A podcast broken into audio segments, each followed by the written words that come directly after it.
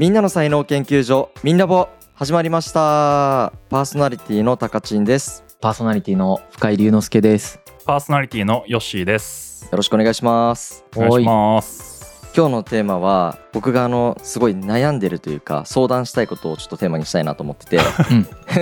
何を悩んでるかというとみんなぼの方向性について悩んでるんだけど、うんうん、でなんで悩んでるかっていうとねそのミンラボの方向性として僕は今ミンラボ才能の研究を裏でしながらはい。アウトプットここで話すってことをしてるんだけどうんうん。まあ研究ってすごい綿密にやりたいからうん。すっごいスピードじゃないわけそれはね、スピードをね。そうそうするとラジオで届けられるスピードはそれに合わせて遅くなっちゃいそうなのでうん。ただもっともっと早くいろんなコンテンツを出していきたいと思った時に焦ってコンテンツ出すこともちょっと僕としては微妙だなと思ってるしうんただゆっくり出すこともこうみんなとしてはまだまだじれったさを感じたりとかもっと方法論を知りたいなっていう人もいるんじゃないかなと思うんだよね。うん。うん、でも今いろんなねあのそれこそ古典でお仕事させてもらってて感じてるのはすごくあのなぜこの研究をするのかとかなぜこの定義なのかどうかとかっていうなぜがすごい重要だなって思ってて、うん。ここの根幹が崩れると方法論って全て崩れちゃうんだよね。うん。なのでどういうコンテンツを作りどういうコンテンツを発信していこうかっていうこともすごい悩んでるし、うんえっと、僕としてはこの才能の概念がやっぱ一人でも多くの人に広まってほしいと思っているからうん。それをする上でのコンテンツのクオリティを高めていきたいわけ。うん。うん、でいろんなね考えていくと古典ラジオってすげえ素晴らしいコンテンツだなとか思ったりするしうん。あの超相対性理論ってすごく問いが設定がうまくて本質的なことをずっと喋ってるなと思うしうん。なんかそういうふうに他のラジオと比較してもみんなぼってどういう軸でやってどういうふうに進んでいこうかなっていうのを考えると結構迷宮入りをしていって俺の中でっ うん。ていうのを率直にちょっと2人に投げかけて相談させてもらいたいなっていうふうに思ったんだよね。もう高知にそれ完全に迷宮入りする思考になってるもんね。うん、そうなんだよ比較しちゃダメだよ。そっかそっかうん。比較するもんじゃないよ、そんなのは。そうね、確かにね。うん。そのままやったらいいと思うよ。なんかねちなみにこれをなんで放送したいかと思ったかっていうとうん。楽屋話だもんね、ある意味ね、これ。そういやなんかですねちょうど古典でねうんプロデュース会議体っていう設計がなされたんよこれ何かっていうと本来ほとんどの会社ってさプロデューサーが決定者でさで他のメンバーがいるみたいなやり方するから決定者がプロデューサーで一人がガンって決めるやり方なんよねうん。今までって俺がこれ一人で決めてたんだけどみんなものコンテンツをうん。でもここでみんなでテーブルに乗せて考えることとうんそして聞いてるリスナーさんにもその背景を知ってもらって今後の方向性を一緒にこう考えていってもらったりとかあこういうふうにみんな棒が変わっていくんだねってことを知ってもらいたくてすごくまあそうだね。決定プロセスが共有されるとなんでそうなったかがすごくわかりやすいもんね。そうだからそれをもうここでフランクに率直に公開しちゃおうと思ったよねいや、なるほど。もうそれはもう、ごめんね、これ終わるわ、もう。あと3秒で。え何何何？もう意味ない。意味ないよ。それは高知が決めるんだって。決めるんだけどうん。でも俺今なんか悩んでてさ。うん、いや悩んでるからそうなってんだって。悩んでるから悩んでるってこと？そう悩んでるから悩んでんの。で悩んでるからこんなこと考えちゃってるんだけどうん。こんなこと考えちゃってることの答えが出ないから悩んでるんじゃないのよ。なるほど。悩んでる理由があるから悩んでんの。そっちの方が大事だよ。よっぽど。あじゃあ、ちなみに何に悩んでたの？そこだよね。ーあ何に悩んでたかっていうと俺やっぱみんな棒を通して才能をさっき広げたいっていう話したじゃんうん。その時にこうマーケットインでそんなに考えたくないわけあんまりうん。リスナーさんに合わせてやるっていうのはまあリスナーさん聞いてくださってるから頑張りたいな気持ちはあるんだけど一番は自分が研究し自分が一番伝えるべきだと思ったことを伝えたいと思っていてうんうんただそれをずっとねやっていくとうん。うん。なんかこう再生数とかが伸びなかったりとかうん。もっと僕が届けたい層に届かなかったりとかっていうジレンマを感じているわけ、うん。そこのバランスって取るの難しいなってバランスを取る必要があるのかそこに悩んでた。高知はその研究の成果を発表する場ってミンラボ以外にあるの？ない。したらもうやっぱり一番最初に言ったのが答えだと思うんだけどうん。合わせずに言うっていうのをやったらいいんだと思うよ。そっか。逆にもうもはやもはやよ。うん高知が実際に考えてることってミンラボで紹介してることのまあ10倍以上ある感じじゃん。そうだね。古典で一緒に働いてても思うけどさ。うん。なんか一回10倍バージョンボーンって出したらいいんじゃない その何言ってるか分かんねえだろうけどうん。ねいきなりそこだけ聞いた人には何言ってるか分かんないと思うんだけどうん。まあそういうのを一回ボーって出してうん。なんかそれを解説してもいいしもうずーっと10倍うん。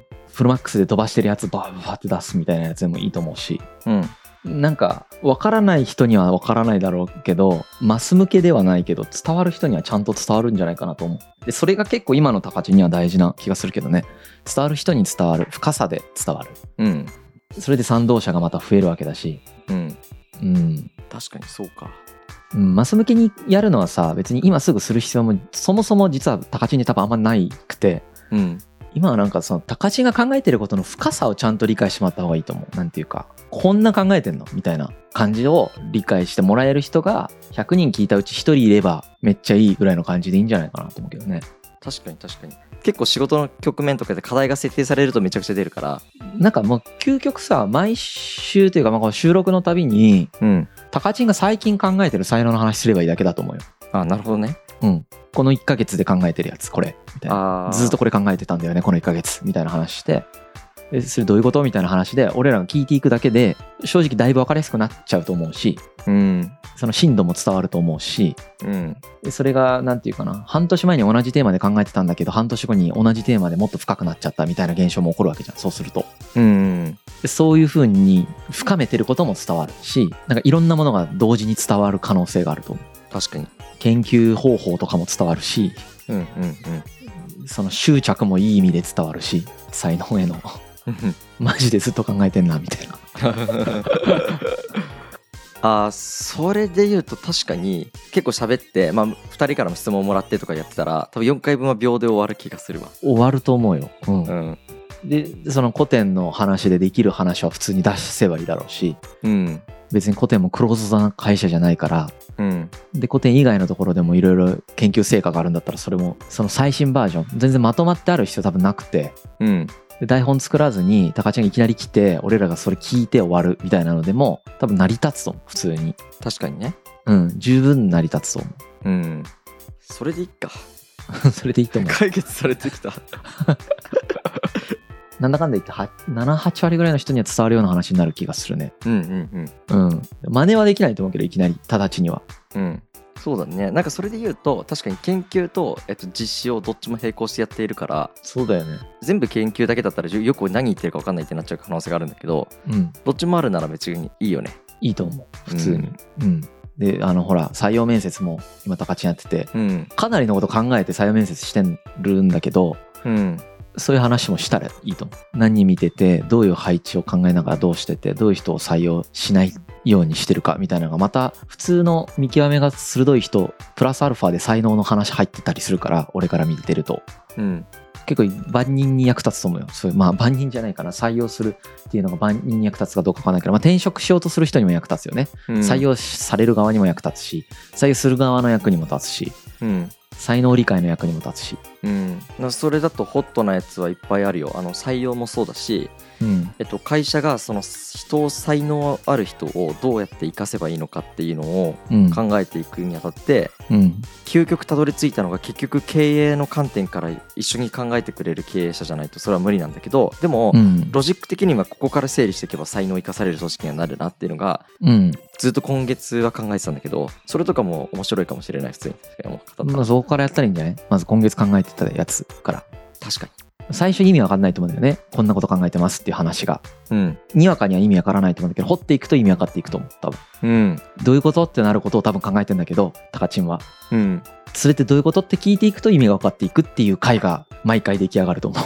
確かに確かにい 最初、ん？ってなると思うけど。やそうだねうん。あーありがとう分かってきたわ。だからそれ遠慮せずにふいきなりぶっ飛ばせばいいんです。10倍とかで、今これもうこういうこと考えてんだよね、みたいなことを、俺ら2人に分かるみたいな。うん。流度だったら結構そのリスナーさんをもうほんと意識せずにうん。みたいにしたらある程度ぶっ飛ばせるじゃん。確かに確かに。で2人がうまく掘ってくれたり質問してくれたりするそうそう。そうそうってことか。そうそうそう。ああえいい？よしどう思いやなんかそれでいいと思うよ。タカチンが考えてることを話すっていうもう龍之介の言ってることに100% agree だね。ううんうんうん。であと付け加えるとしたらうん。うんなんかタカチンの良さとかタカチンらしさなんじゃない？やっぱり出していくのは。なんだろう？俺らしさって何？いやこれ悪い意味で取らないでね。ああはいはいはい。タカチンの良さを言うよ。うん。軽さ。軽さ？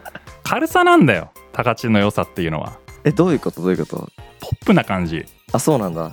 確かにね。そこなんだよタカチンの本当の良さって。うん。だから深いことを言ってもそのポップさがあるからマスに伝わる。うーん。でもその今深いところを考えようとしてるがゆえになんか神妙な感じになっちゃってんだよ。うんなんか真面目腐った感じに。うんうんもっとなんかへんてこな感じじゃんなんかタカチンって。これいい意味で言ってるからね。うんうんうんうん。あでもそうだそうだね。もっとポップでもっとファニーでうん。もっとなんだろうフレンドリーでうん。そういうのがタカチンの良さじ確かに。いゃんうん。そこを突き詰めていけばいいんだよ。や確かになんかそれで言うと最近超面白いこと思いついちゃったんだけどとかで喋るのが俺の俺らしたのね。うんうんそうだよ。そういうことそういうこと。聞いて聞いてみたいな。いやこういう面白い才能と出会っちゃってでここから発見されたことがこうでとかうん。あと最近この本読んでめちゃくちゃ面白くてって言ってうん。面白いんだけど実はそのある1ページだけが面白くてそこからあと自分の頭の中で展開されてる話だったりとかうん。なんか本の内容じゃなかったりするわけよく。そういうのが。うん。でもなんかそういうへんてこでファニーでファニーっていうのかな？なんかあのなんていうのかな自分の世界観もありつつうん。そういうのを面白がって聞いてくれる友達はすごい周りにいるなって印象はあるね。うん。だってそれを楽しみにタカチンの周りにいるんだと思うよみんな、そうか。うん、じゃあちょっとそういう感じにしていこうかな いいと思う。そういう感じだったよ最初は、最初そういう感じだった？うん、まあ今もそうなんだろうけどうん、うん。まあ前回の収録から今回に至るまでのこの期間中に悩んで悩んだ末になんか神妙な感じになっていっちゃったんだろうね、悩むとそうなるよねなんうかん。そうなんか悩みすぎてなんかめっちゃかしこまったうん。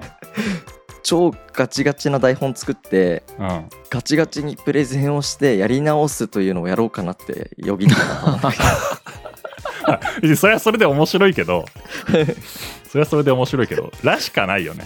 うん。本当は最近こんなことやってんだよねみたいな。これがめっちゃ面白いみたいな話でいいと思う俺も。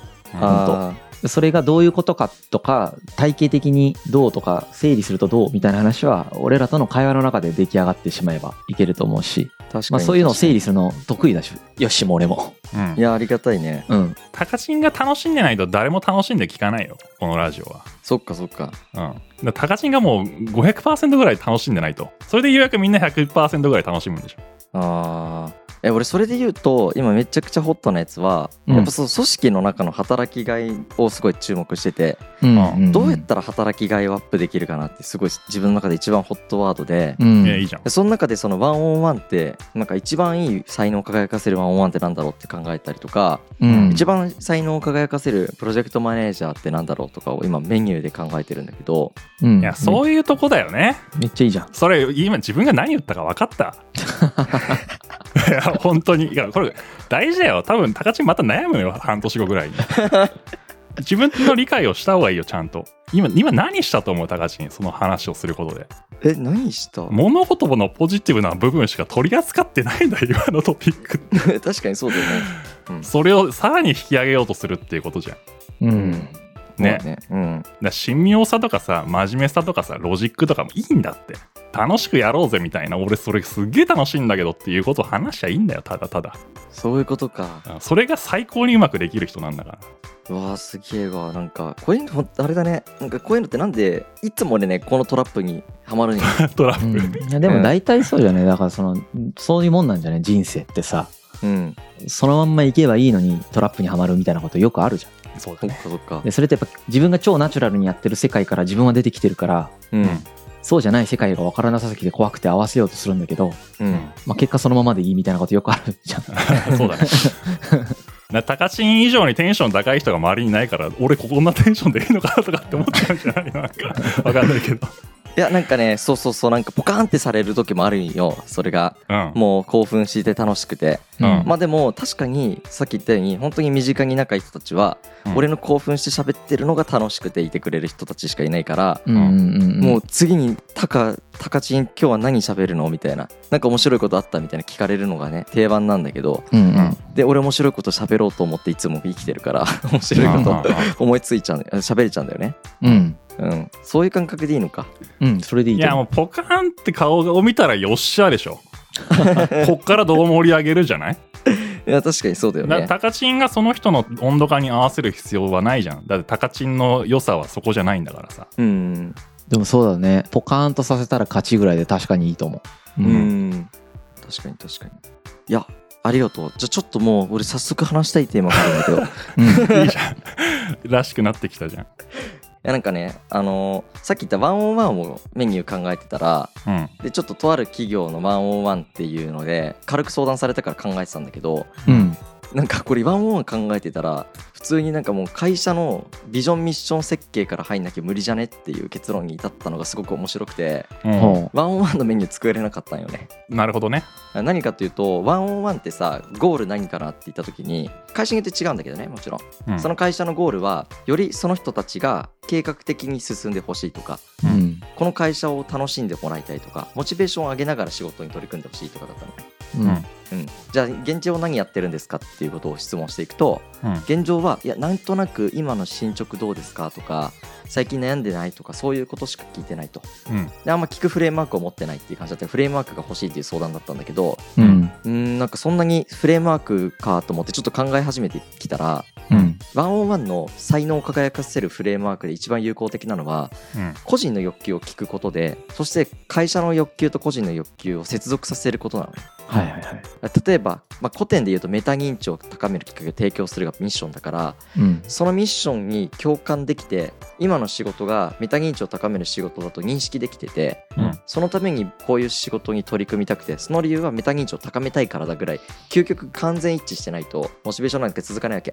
うん。まあ完全一致してなくてもその仕事が自分の欲求につながってたりとかね、うん。将来キャリアアップしたいとか上司に最褒められたいとかでも最近いいんだけどううん。ん何かしらでもいいんだけどそういう密接な欲求につながってないといけなくて。うん。でも個人の欲求考えてるとえそもそもなんか会社のビジョンから落とし込まれた事業目標があってじその事業目標に落とし込まれたタスクがあってそのタスクの目標がそういう設計になってるって理解してる社員ってほぼいないなと思ってて。うんうんで理解してないのに会社は社員に理念に沿って生きてほしいとかうん。自分たちの目標を会社の目標を自分ごと化してうん。仕事に取り組んでほしいとかって望んでるわけよ。ううん。んもうこれって何がいけないかっていうと会社がちゃんとビジョン設計から事業設計までの一貫性を持ってない会社がいけないと思ってて。うんそしてそれを採用面接でそもそも伝えてなくて期待値のズレが発生しててで働いてみたけどなんか言ってることとやってること違いましたねとかなってるするわけ。うん。でよくあの俺さカルピスの原液っていう言葉使うんだけどうん。カルピスの原液がそのまま薄いカルピスになってるぐらいだったらいいんだけどうん。途中からコーラに変わったりとかうん。ピーチジュースに変わったりとかしてなんか全然違う液体に変わってお前の目標はピーチジュースだって言われていやでもよく見ると会社の目標カルピスですよねみたいな。うんうんっていう現象が起きてるんだよねだからそもそもそうなってくるとワンオンワンのメニューを設計する前に会社のビジョンから事業目標からこういう一つ一つの全部の一貫性をチェックするところに入るんだなって思ってうん。なんか才能でもしなんか HR 系の事業っていう風になった時にうん。これって普通に経営コンサルから入んなきゃダメやんっていう風に思ったのが面白かった。た なるほどね。うん。まあそれは正論だと思うよ。ううんん。そりゃそうやね。うん。間違いないよ。ただむずいとは思うけどね。うん。相当な調整と設計が必要だよね。あとマネージャー陣のトレーニングがうん。そう。だから一から作るのが本当やっぱ一番楽で。ううん。ん小さい組織で一から作るのが一番楽で、そうだね。うん、これは結構ね別に今やるって決めてないけどうん。やっぱ骨折れる仕事だなと思った普通にもしやるならこれをやりきるなら。あと都度変わるからねベンチャーってフェーズによって。そうね。うん。なんか才能に限らずやっぱりその背景の思想みたいのをちゃんと理解してうん。それに徹するみたいなことをしないとそもそも機能しませんって基本的になんか全てがそうだなって最近強く感じるね。そうだよね。うん。うん、で才能も多分に漏れずそうなんだっていう話だと思うんだけどうん。僕たちが制度とかシステムだと思ってるものってうん。なんかそういうものじゃないんだろうね。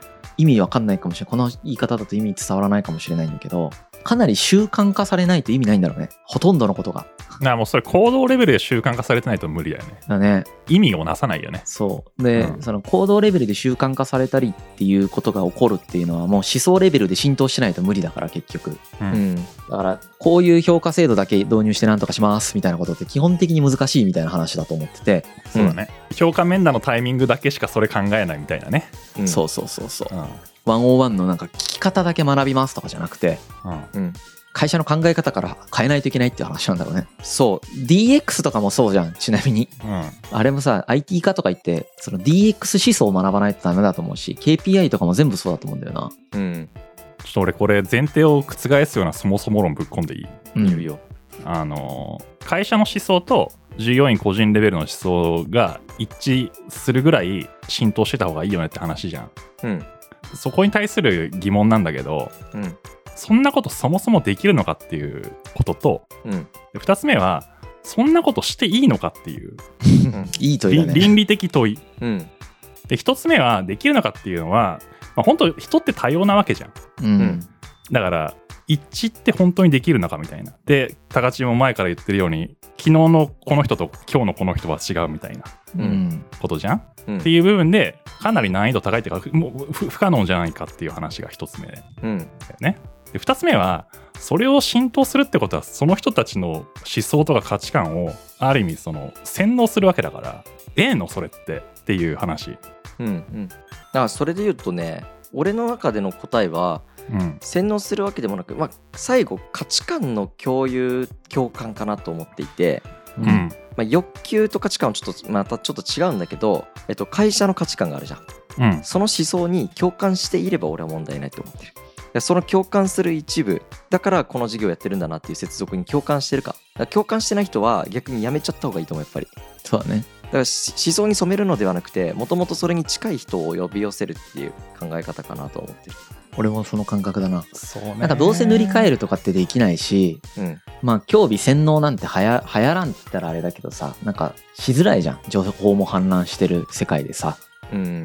クローズドに情報遮断してその人洗脳するみたいな方法も取るつもりも全くないけどそういうことをできる会社ってもうほぼなくなっていってると思うんだよねそうだよね、うん。まあ、しかもそれ目が覚めた時にめちゃくちゃマイナスしかないからそうだね。お互いにとって。そうするとやっぱりもともと言ってることに共感しますみたいな人が集まってきてそれをさらにブーストさせるみたいな。それは一つの価値観であって人格ではないから人格が塗り替えられるわけじゃなくて価値観がアドオンされるみたいな。なんかそんな感覚だけどね。ううんん